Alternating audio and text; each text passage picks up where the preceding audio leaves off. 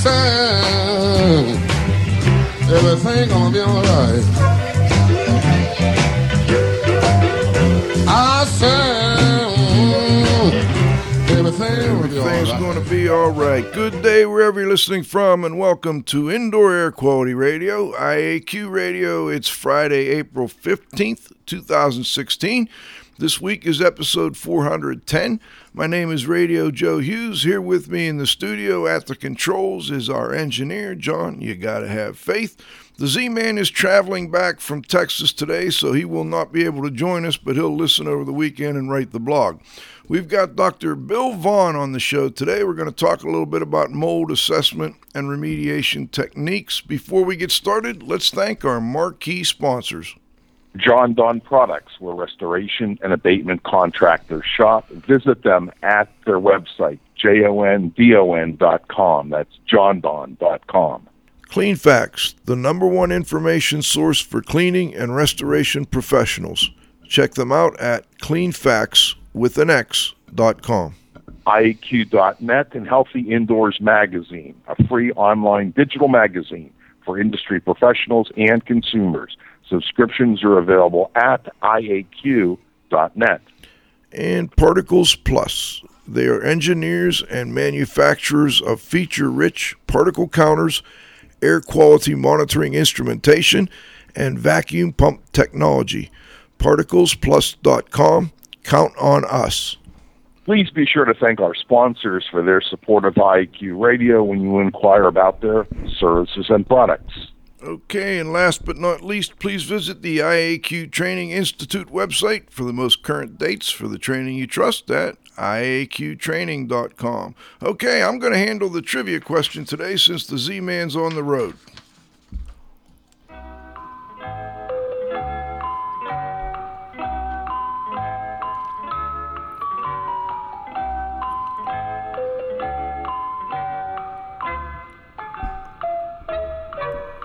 Can win a cool prize by outcompeting fellow IAQ radio listeners and being the first to correctly answer our IAQ radio trivia question each week. Submitting your answer is easy. You can email it to let's use joe.hughes at iaqtraining.com, or if you're listening to the show live, you can text in your answer on your computer. Congratulations to John Lapotere, Indoor Air Quality Solutions, Orlando, Florida. He had the first correct answer to last week's IAQ radio trivia question. This week's question, Friday, April 15, 2016, has been sponsored by Ideas LLC, LLC, the solution chemistry company creating unique solutions for odor removal, surface cleaning, and decontamination problems. So now for this week's question. According to the ANSI IICRC S520 Standard and Reference Guide for Professional Mold Remediation, what are the definitions of Condition 1, Condition 2, and Condition 3? All right. Let's uh, get the intro here for our guest this week. We've got Dr. Bill Vaughn. Dr. Vaughn is president and principal scientist for NOS- Environmental Services on Cape Cod, Massachusetts. Nauset provides IAQ consulting to residential and commercial clients throughout southern New England. Dr. Vaughn has worked in the area of air quality investigations since the late 1960s with a focus on IAQ issues for the last 15 to 20 years. He and his staff have carried out investigations at over 3,000 locations in New England since starting the company. We've got some music for Dr. Vaughn. Growing mold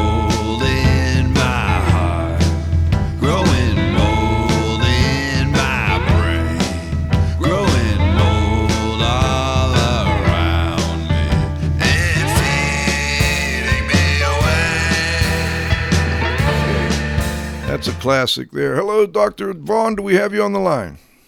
I am present and glad to be with you. It's great to have you. Um, you know, I didn't mention you've got a degree in biophysics from the University of Illinois. That's your PhD. And you, you got a long history in, in air quality issues, both outdoor and indoor air quality. When did you first become focused on indoor environments as opposed to the greater outdoor environment? Um, I got involved with that in the really the late 80s, early 90s, as um, uh, we phased out of doing, I mean, we phased into doing indoor air quality because we had been measuring vapors in the soil on at uh, at spill sites, and and then we realized that we could make uh, measurements in the indoor environment at lower levels than the industrial hygienists because their techniques were uh, were not as sensitive as needed for the residences.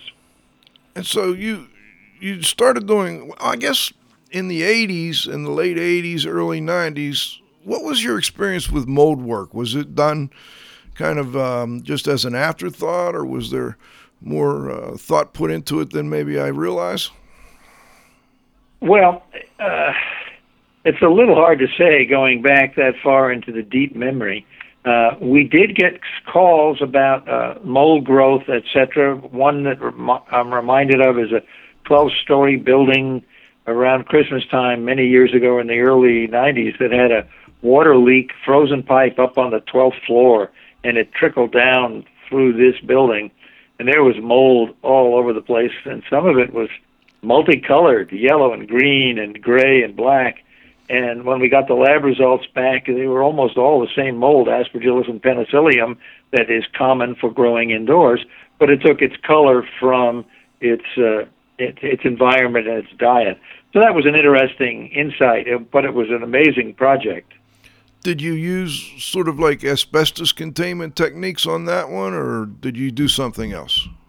Well, we were just involved with the investigation, and then uh, some of the folks who did do asbestos work came in to do the cleanup. But we were just there to characterize what was going on, and it was a, you know, it was it was a early early time in the in the mold world, and so things weren't nearly as sophisticated and uh, they, as they are now. But uh, basically, ba- branched off from the asbestos uh, world.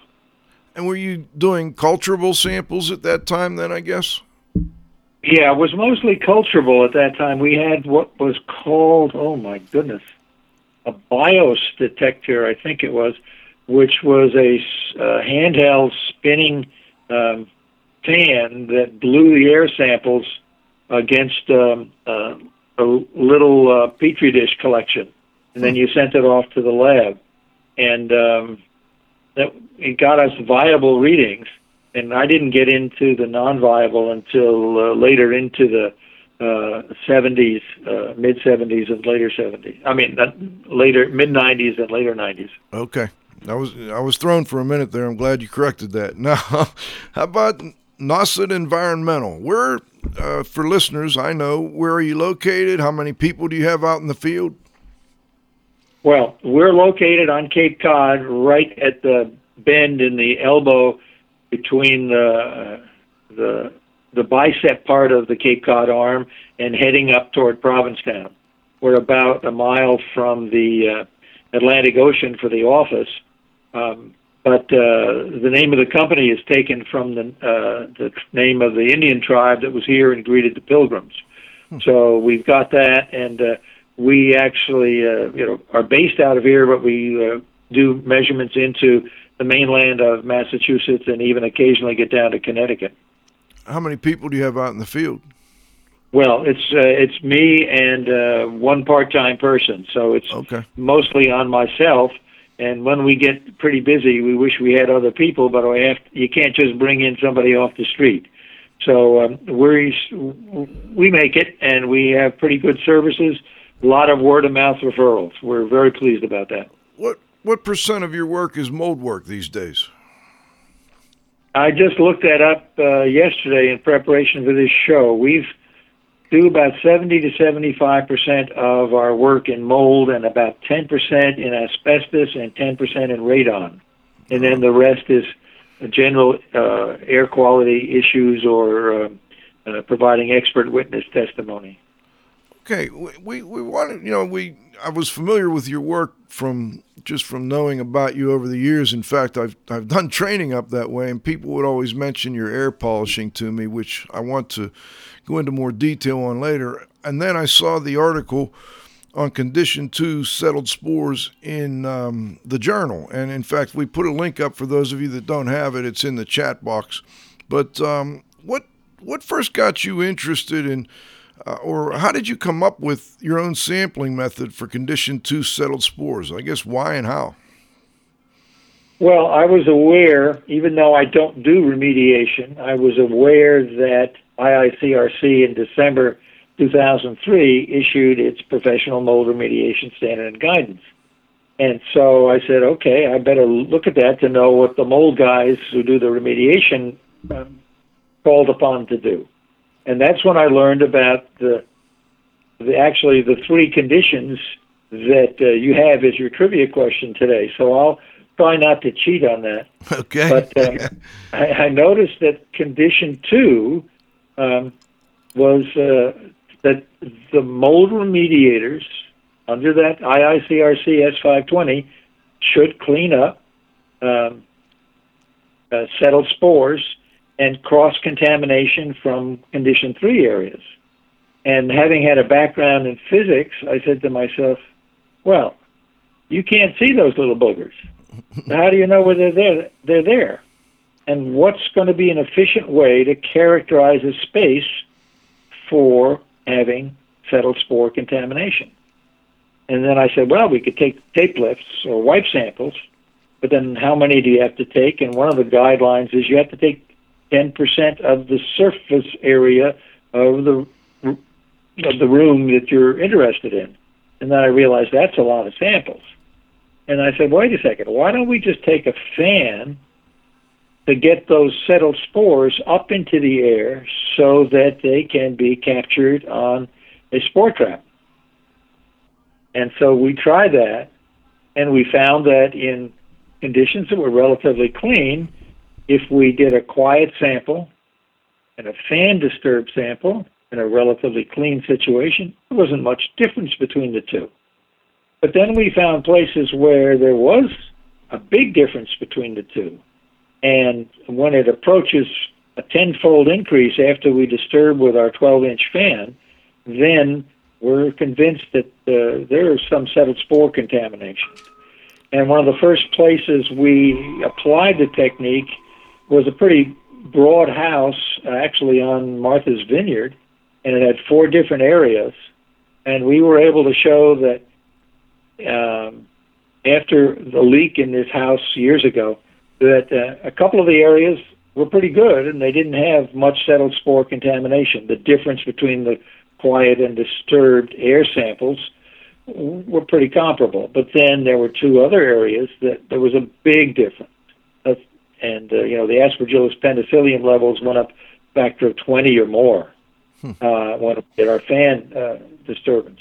So we said, okay, remediators got to come back in and focus on those two out of the four areas. And then we did a follow up post remediation check and found out that in those two areas we, we had given them guidance, they brought the levels down.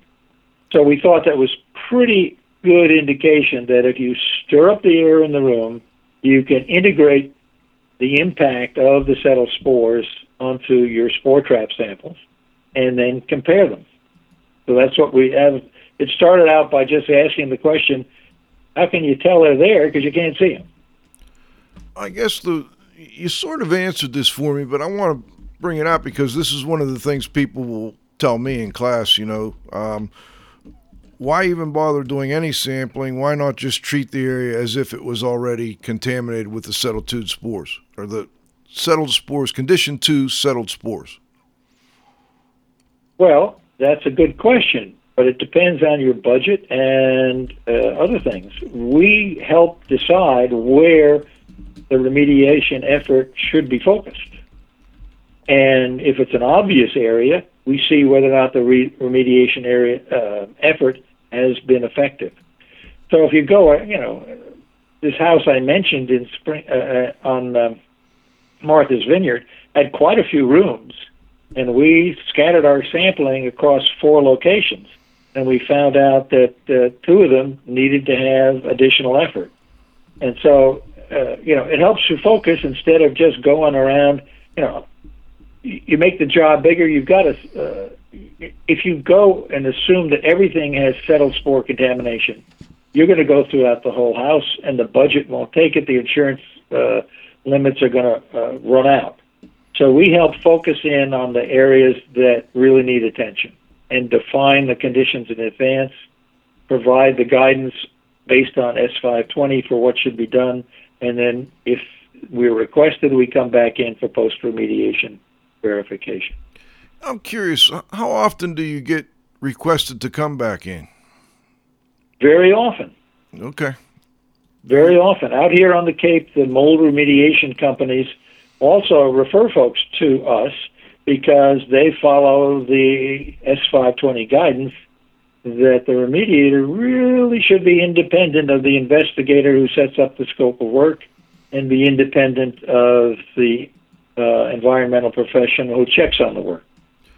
There are folks out here who don't follow that, but the, we're most active with the folks who recognize S520 as valid guidance and follow it. Let's talk a little in, in a little more detail about the method itself. So we're using a, a, fan. What what size fan? What speed fan? How do, how do you deal with that?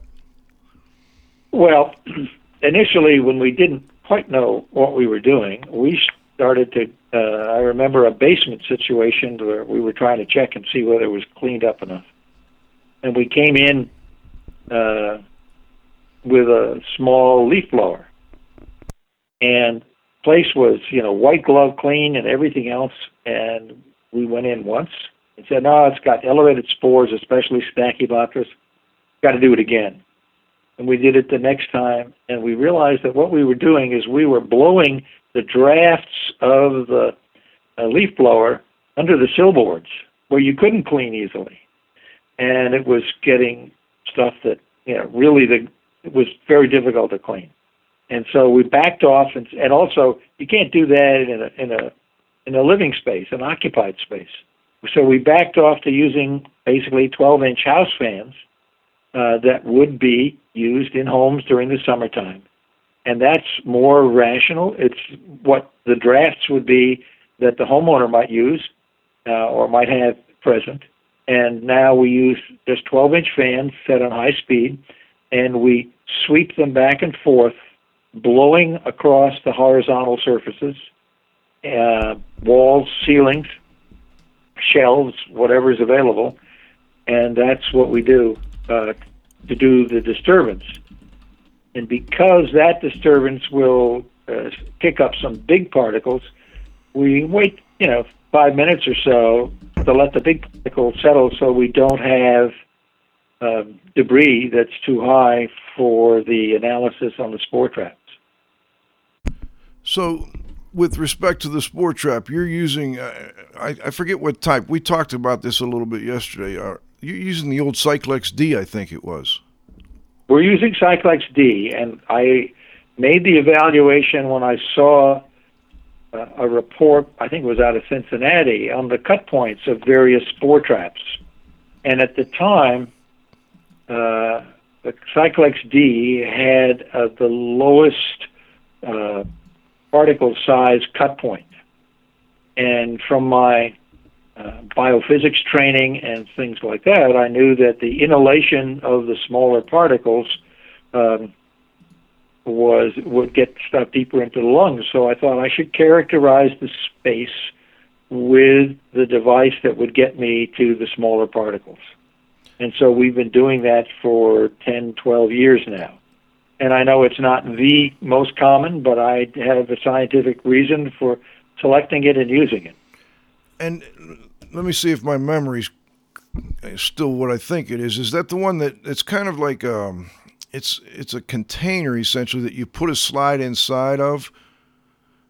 Well, it's like all the other spore traps. Oh, okay, okay. With a greased slide that the air is in, the air is sucked through the chamber but the air to go out the exit of the chamber has to bend and go around this greased slide. So there's centrifugal force that forces the particles, dust, spores, uh, skin cells, whatever, out of the airstream and to impact this greased slide. They have configured the separation of the slide and the inlet such that the Cyclex D captures the smaller sizes, and that's what I liked about it when I evaluated it. Now, maybe some of the newer designs are comparable to the sub one, the one micron or lower uh, particles, uh, but uh, that's what I had as information when I made the decision. Okay, I, I know now which one you're talking about. It's it's just it's similar to the other ones, just like a Zefon or the other Allergenco. It's a plastic, you know, uh, Right. cassette. I was thinking of another um, older model that you actually put a, a slide inside of a little container and pulled air through. So this is a little different. Uh, That's the. Burkard sampler. Okay. Okay. Um, all right. Well, let's let's move on from that a little bit. And first, before we do go too far, how long are you running these samples for, and what's the flow rate on the Cyclex D? Cyclex D has a um, 20 liter per minute flow, and we have found that uh, we get good results and uh, a nice sample if we uh, go for 10 minutes. We have very little uh, overloading except for rare circumstances. So we're sampling 200 liters of air in a 10 minute period, and uh, it's been very comfortable performance for us in the past 10 or 12 years. Okay. And let's let's go on a little bit about the number of samples you're taking. So, how many samples are we taking in an area? You know, adjacent to a Category Three area, or do you do you do one in each room in the building? Tell us a little more about how you select the number of samples and location. Okay.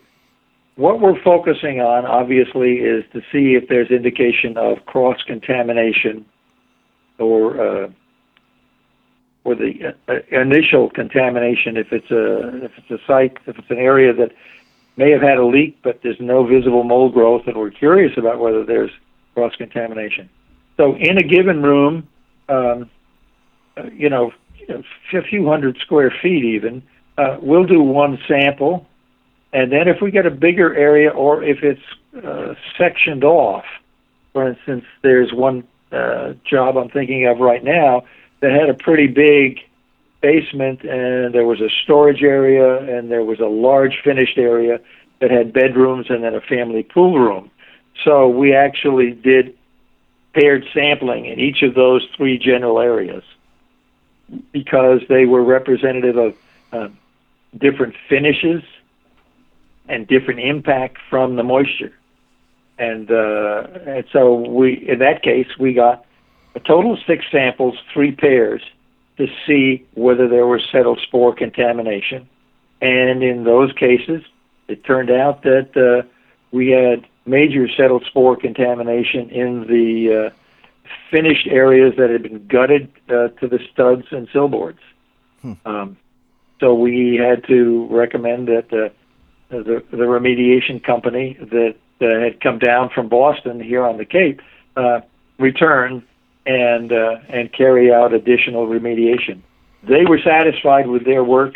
We came in and did our paired sampling and said, no, you've left residual settled spore contamination.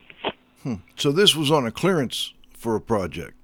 This was on a clearance project um, where we were uh, brought in, and each of the each of the pairs had the, the disturbed air sample much more than tenfold higher than the quiet sample, 15 to 25, if I recall. But that's but it was statistically different.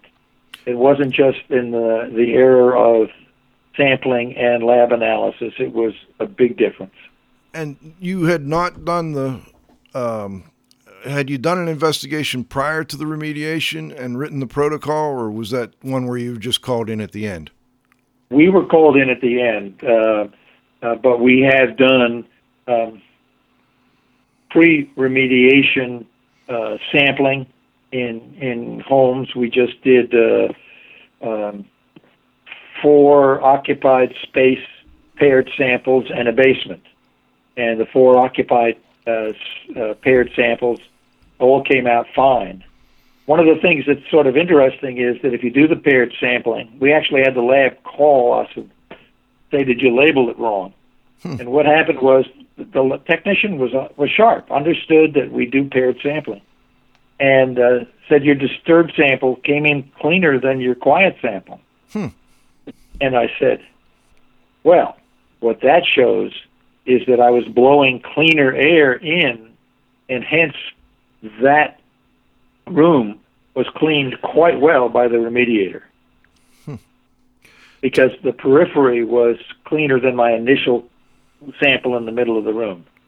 And so then you can feel very comfortable that the remediation job was really fine when your disturbed sample comes in lower than the quiet sample.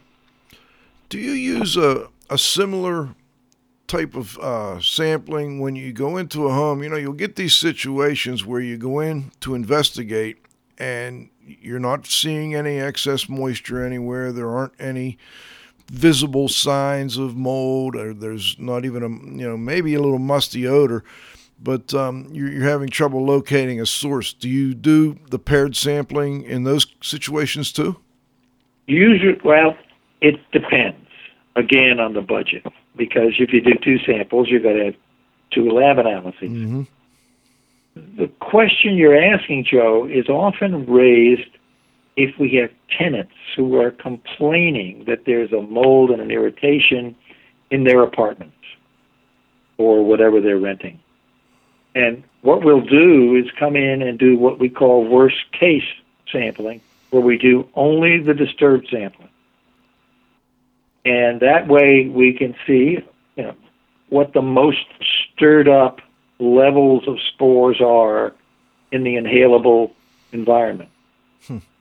And frankly, our experience has been that about 85, 95% of the time we have complaints about mold in a space that isn't damp and doesn't have uh, indications of the recent leaks and doesn't have moldy odors, uh, that uh, it it comes out that the disturbed sample is like a, a what a quiet sample would be in a clean space.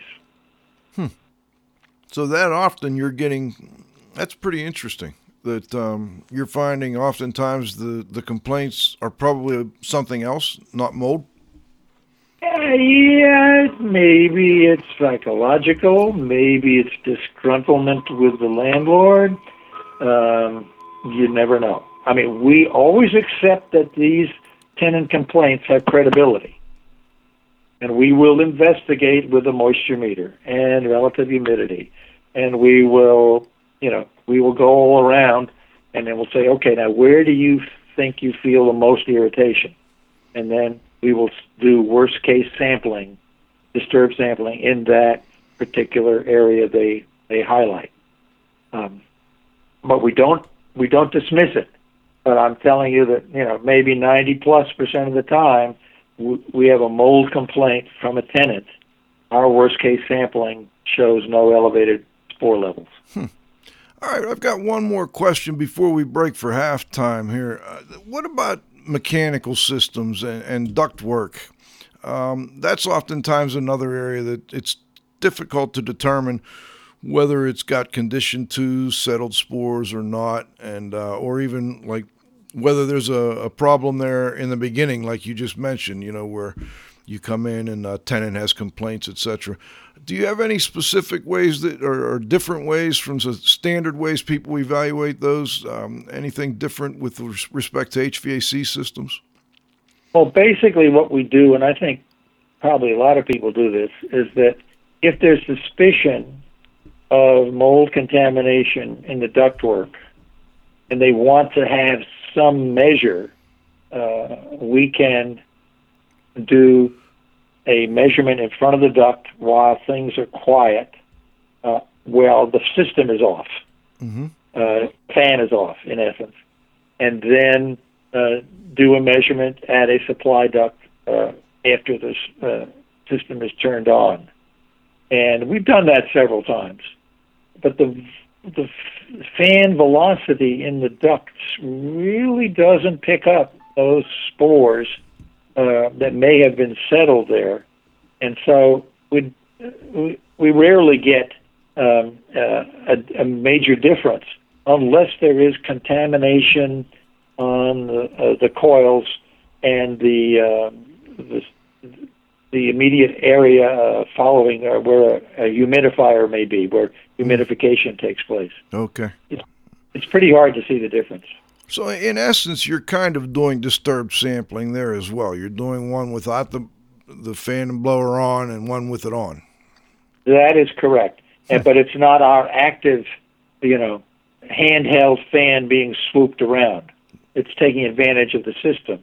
And actually, if if the HVAC system has been on during a leak event and when there has been condition three contamination, we always say that, you know, during the remediation, seal off all the ductwork and then come in as the final step, do NADCA procedures to clean the duct professionally. And, um, and that way, you know, you catch up on it. Okay, when we come back, I'd like to go into a little more about what your clearance criteria is on a mold remediation project. But before we do that, we'll be back in uh, about 90 seconds with Dr. Bill Vaughn. We're talking about mold remediation and assessment issues, and uh, we, we've got to thank our sponsors before we continue.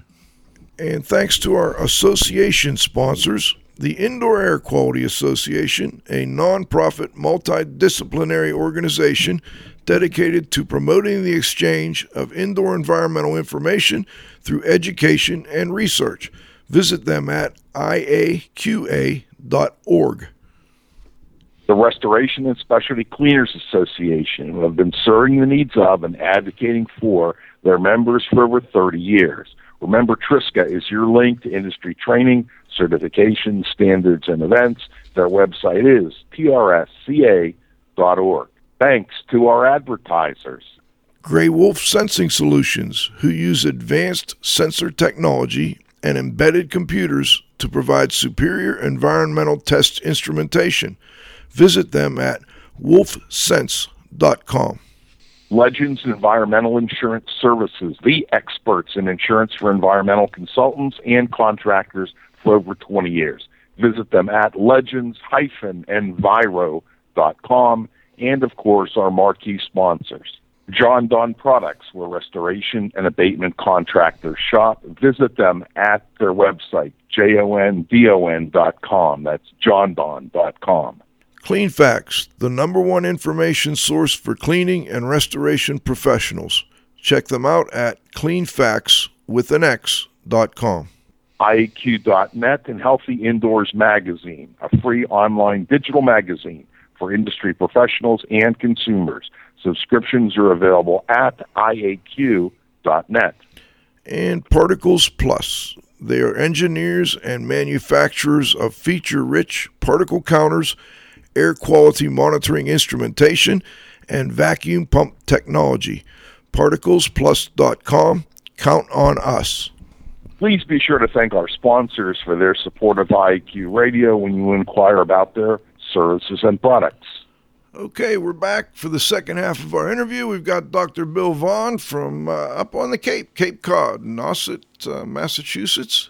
Um, Dr. Vaughn, excuse me, we were talking about uh, a little bit about clearance, and, and I'm curious what, what type of clearance criteria do you require on a mold remediation project your company is um, doing the post remediation verification on? Well, we have uh, struggled with this, and um, I've attended several of the IAQA annual meetings and had presentations by folks who uh, have done, you know, hundreds and hundreds of samples, and they have categorized things as to whether or not there is a problem home, uh, a medical condition, a complaint. And I've looked at the literature that's out there, and um, I'm always looking for for more reports and more data. But the pattern that I saw said that complaints, uh, health complaints or irritation complaints, seemed to increase as people recorded these uh, re- comparisons of spore trap samples to uh, to the complaints. That in the 1,000 to 2,000 uh, spores per cubic meter, primarily Aspergillus penicillium, but you could use total spores as well. in the range of 1,000 to 2,000. As you went above that, you had more complaints. As you went below that range, uh, you had fewer complaints.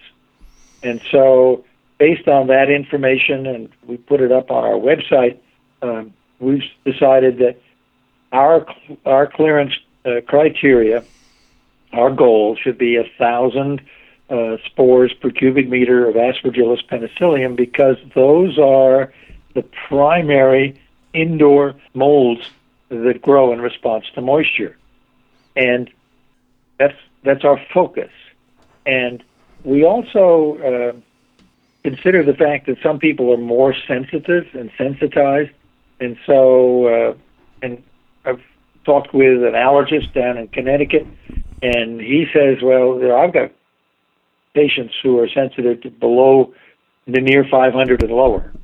So if we know that an occupant is sensitized, we will then use the 500 spores per cubic meter um, as the clearance criteria for that house. And we call it our informal guideline because we know that there aren't any standards. But I've tried to look at what's out there that indicates problems, and that's what I have come up with. Um, we also are a little bit, uh, well, I should stop at that point. Oh, well, I'm curious because a lot of people, well, first of all, I assume you also require that, you know, a thorough visual inspection, that the odors are gone, uh, that the scope of work was completed, the area is back to the dry standard, things like that. That's correct. We do go in with the moisture meter, make sure that things are uh, brought back down on if any remaining drywall is there because it was above an impact area. Uh, then uh, we'll check on that. We'll check on the um, the, the studs, remaining studs, sill boards, subflooring, and uh, and then we'll recommend whether there's additional drying, totally separate from uh, the mold issues. And so we do check it out for uh, evidence of adequate cleaning. Do you do anything on, on what some people refer to as indicator species, your, your Stachybotrys, your Chaetomiums, things like that? Okay. The indicator species that we, of course, most heavily depend on are Aspergillus penicillium because certainly in our New England area, if there's dampness, those are the guys that are the primary, you know, colonizers. Um, when it comes to things like Stachybotrys, we're aware of the fact that Stachybotrys colonies are slime molds. And so that if you've got an ongoing leak and you're or recently discovered a leak, you probably aren't going to get any Stachybotrys in the air because the surface tension of the water will hold the spores in place. As you control the leak and the colony dries out, that's when you're going to have Stachybotrys spores in the air. And I think we have a little bit of an interesting experience over the years. Uh, several years ago, when I was when I took an outdoor control sample, I got two stachyspores in the outdoor air, and it's around outdoors, so why shouldn't I get it occasionally? Mm-hmm. Um, and that convinced me that you know a couple of stacky spores aren't necessarily a problem. So what we have uh, set up is that while we have that 500 or 1,000 Aspergillus penicillium spores as uh, our criteria, we say that we're going to be satisfied with, and that that's 500 or 1,000 spores per cubic meter for the concentration for Aspergillus penicillium. When it comes to the indicator spore for more extended wetness, Stachybotrys, we look at the individual spore count. And if we're single digits, one through nine, we're not sensing that as a real signal of major contamination or residual contamination. And usually, the remediators out here who follow our air polishing protocol that we'll get into, um, they bring down um, any initial uh, spore levels well down uh, to either non-detect or only one or two spore uh, spore counts, absolute spore counts. Now we did have a situation several years ago where there was a, a condominium that had spore counts for Stachybotrys above 500 and, and above 1,000. Whoa! So that we knew really needed to have a lot of attention. We were in on the baseline for that one. Um, but we're not uh, petrified and we don't overreact to small absolute uh, counts of Stachybotrys spores because they're out there. And so we're, we focus really more on the Aspergillus penicillium by concentration. And, but that's part of our criteria is to bring the Stachybotrys count down to single digits. And you mean single digits in, in the raw count, as some refer raw to? count. Okay. That's in the raw count. All right. Well, that's interesting. I'm glad glad we talked about that. I've got a, a project going right now that's very similar, actually, and and I think our um, agreed upon levels on this particular project were very similar to what you're talking about. So that's it's interesting that we have uh, a similar kind of uh, take on that. Now, the other thing we really wanted to talk to you about, I think, is a, a, an excellent technique that you've been teaching for years and that you've been requiring, I think, people to use on your mold remediation projects. It's what you refer, refer to as air polishing. And I think a lot of people out there are used to, you know, using air filtration devices to try and help clean the air and um, you know using them as what they call scrubbers. But you have a little different take on how you require air polishing, and I'd like you to describe that for our listeners, if you would. Sure. All of this is linked to the whole idea that mold remediators have really been ignoring condition two settled spores for years. You know, if they see it and they can take out the drywall and pull out the pull out the contaminated areas, that's easy. They do that. But it's the condition two settled spores, and it it builds this concept of air polishing builds on the uh, fact that I said, gee, you go in order to determine if a room has settled spores, you should mobilize them up into the air so you can sample them. So the concept of air polishing recognizes the fact that spores are particles, and they're not like water vapor. I've written, uh, I've given a talk, and it's at our website. It's called, and it's a sidebar, as a matter of fact, to the IICRC journal article that says air scrubbers are not dehumidifiers. So what? Okay. And and the point is that an air scrubber is if it's just sitting there by itself in the course of you know five to eight hours, almost all the particles uh, will have settled out. Maybe some of the finer ones may be suspended longer, but you're not really cleaning the air. And I know of some people who claim, oh, we'll set it up for 48, 72 hours and you're clean. We ran into a situation just in the last month and a half where a remediator set an air scrubber on the second floor, told the people to open their closet doors and their drawers, and let the uh, air scrubber on the second floor operate for three or four days, and it would clean up the house. I'm sorry. It wouldn't be effective after the first couple of hours. So, recognizing that and bridging, uh, building a little bit more on the concept of before I even thought of air polishing, I knew that there was something called air washing out there, which involved periodic use of a leaf blower. We take air polishing one step further, and that's where we try to create a lot of turbulence. I have the remediators create a lot of turbulence in the area they're remediating. Maybe a couple of air scrubbers if it's a big enough space, but multiple oscillating fans sweeping back and forth. They can be up on a stand, they can be on the floor, various surfaces, and then coming in periodically with a leaf blower.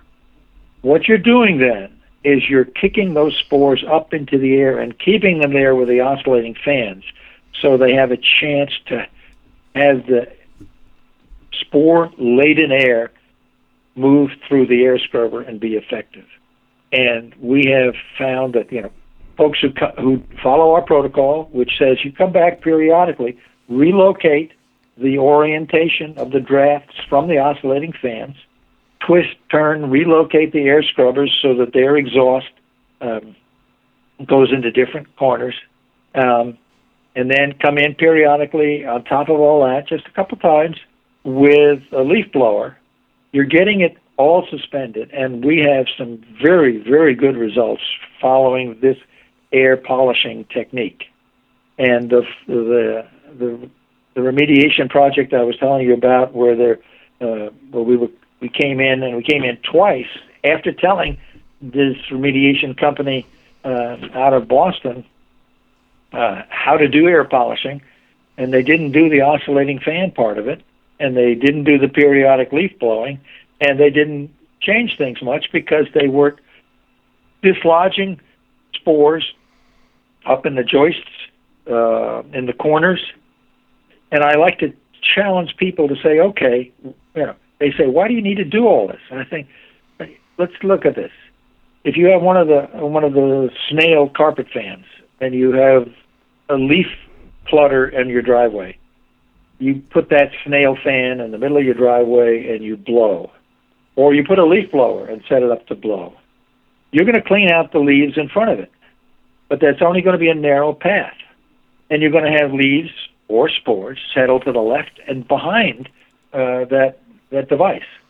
So why not really mix it up? It doesn't take that much extra effort, but by golly, it does a very good job.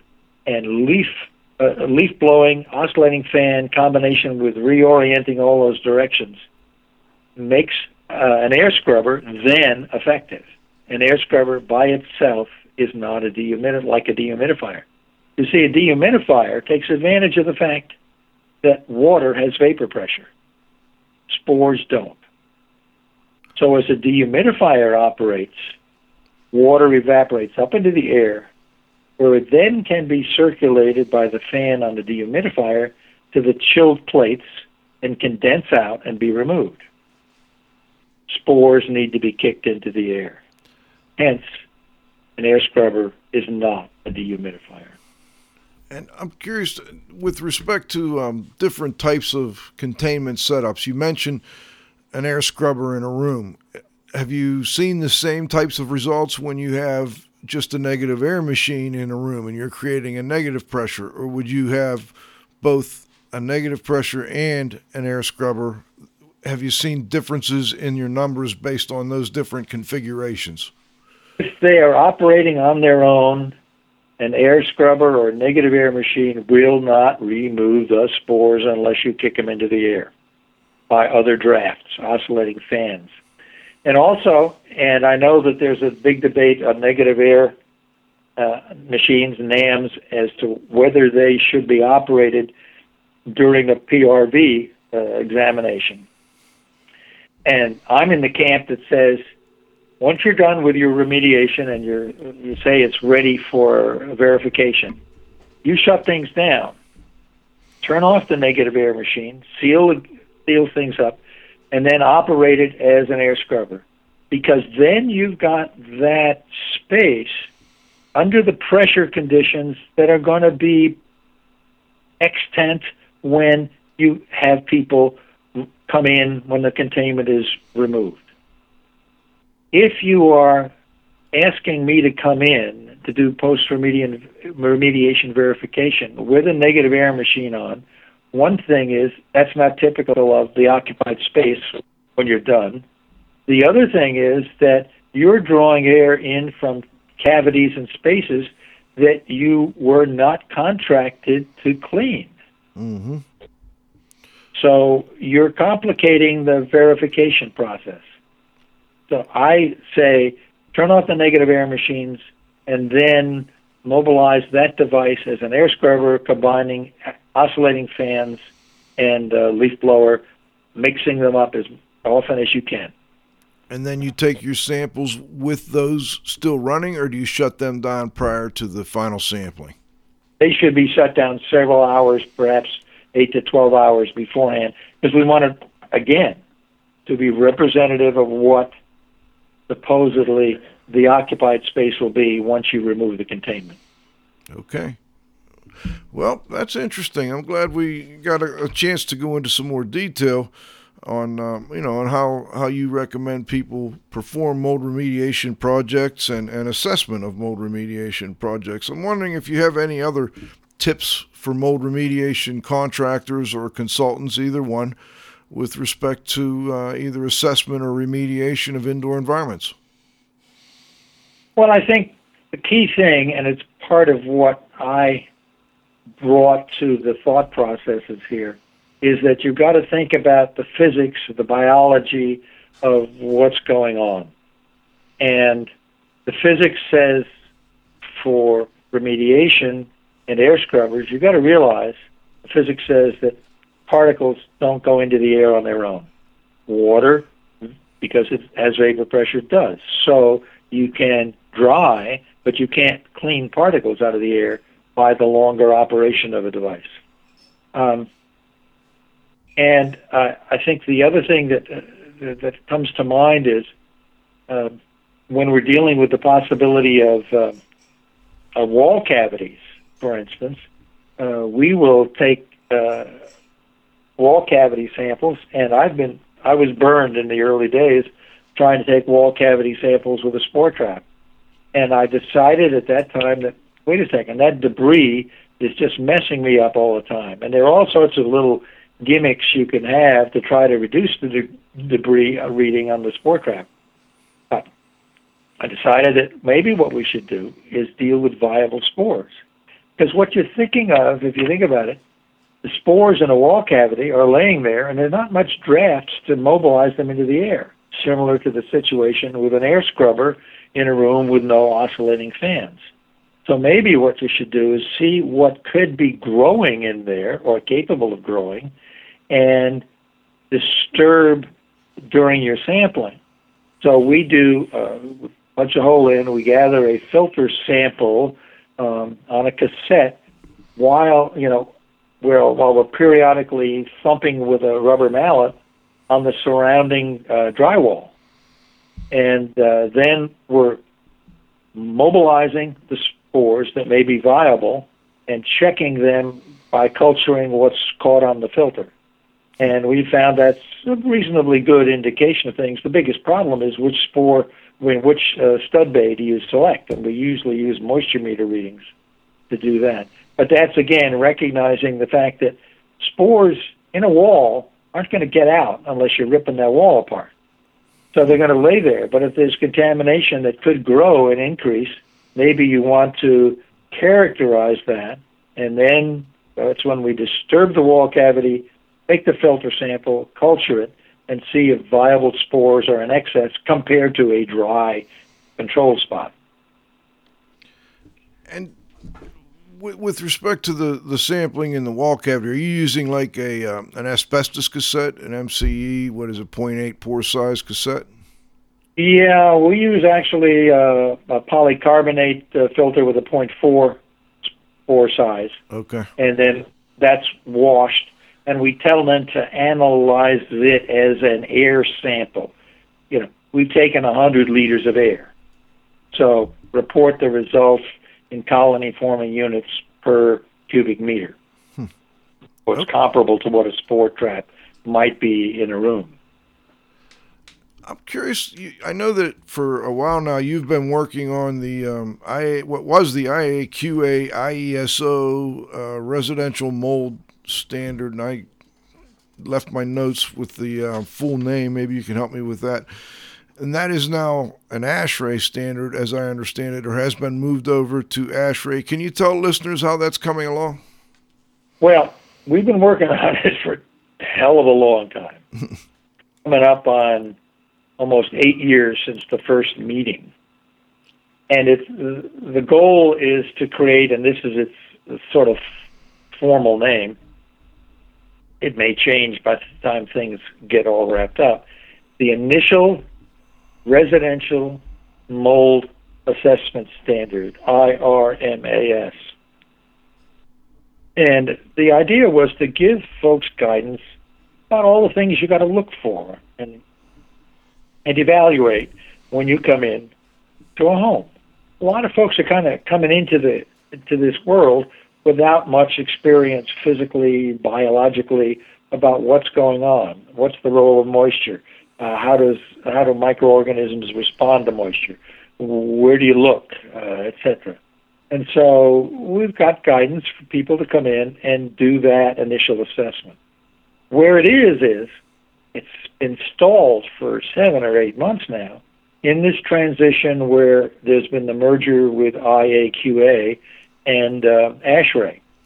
And now our effort is under the ASHRAE standard group, and they have different and a little bit more stringent uh, requirements for wording um, and uh, for the standards that they had for their engineers. And so we're working through having to understand what is going to be acceptable now to ASHRAE because it'll come out as an ASHRAE document, um, and still acceptable to us, the folks who've been uh, on the writing group for this. I don't know when it's going to free up. Uh, we are supposed to have some meetings resume in May, and we'll see what comes out. It may not come out as a standard. It may come out more as a guidance document. Hmm. But I feel it's really important to have people understand all the things you have to look for and to realize that some stuff may be cosmetic and not have any release of spores and stuff you know areas may have release of spores and have a health impact and not have people going off half cocked and realizing again the independence of the person who does the assessment versus and has the credentials to do that versus the remediators. You know, in, in our discussion today, obviously, it, it, at least I get the impression you're an advocate for taking samples on, on at least mold remediation projects and maybe on indoor air quality projects in general. I just got back from the Northeast Indoor Air Quality and Energy Conference, and they had a debate there between the people that felt sampling was appropriate on mold projects and other IAQ projects, and others that thought it was unnecessary. And it was a good give and take, and um, you know there was a lot of uh, a lot of interesting comments, and I'm just curious. You know, you you're you appear to be an advocate for sampling. What would you say to those who who advocate that we don't need to take samples on mold remediation projects and that we are overdoing it and that the money would be better spent, say, on doing more remediation or uh, okay. doing more to you know make sure the building's waterproofed. Okay, um, very good question, and I actually avoid a lot of sampling where I could take baseline samples. If there's moisture, if there's odor, if there's an indication of mold contamination, we will develop a, uh, a an SOP and a protocol uh, for cleaning up the situation. We, if you see any mold growth, you you know you don't need to sample. You know it has to be removed, physically removed under IICRC. Where we differ with people, or I guess our approach is it's scientifically based. We have to have a hypothesis that says our sampling will help answer a question if there is about elevated contamination in this area. And of course, condition two is something that you can't see. So if it's a potential condition two situation, then our hypothesis driven sampling will be something like there are there is excessive uh, settled spore contamination in this place, um, which needs to be addressed by air sampling. And then we take our samples to address that hypothesis. We don't just take samples.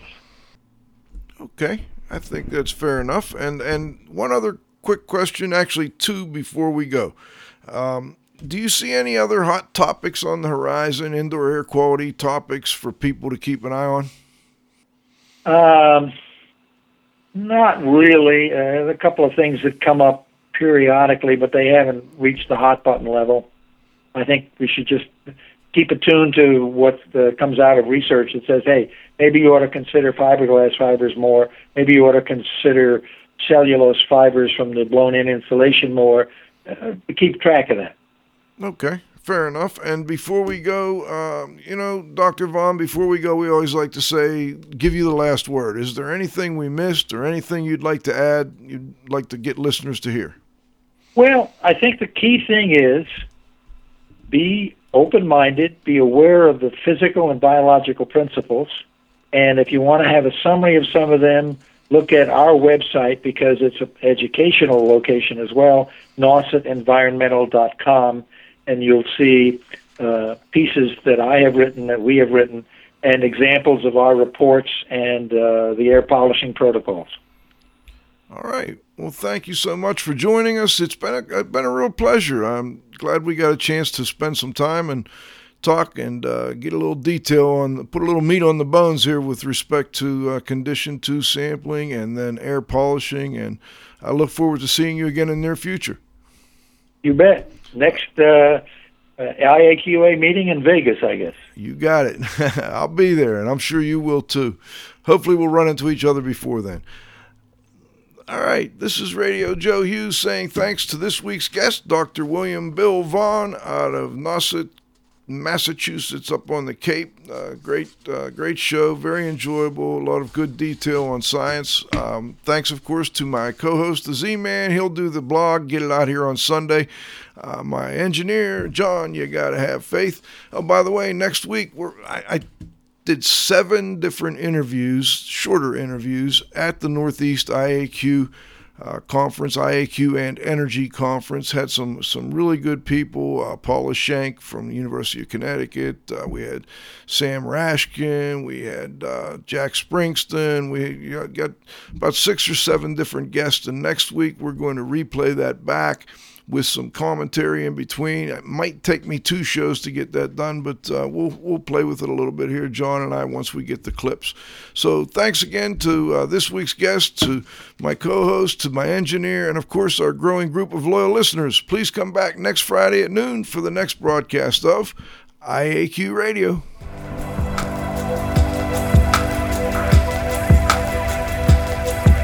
This has been another IAQ radio production.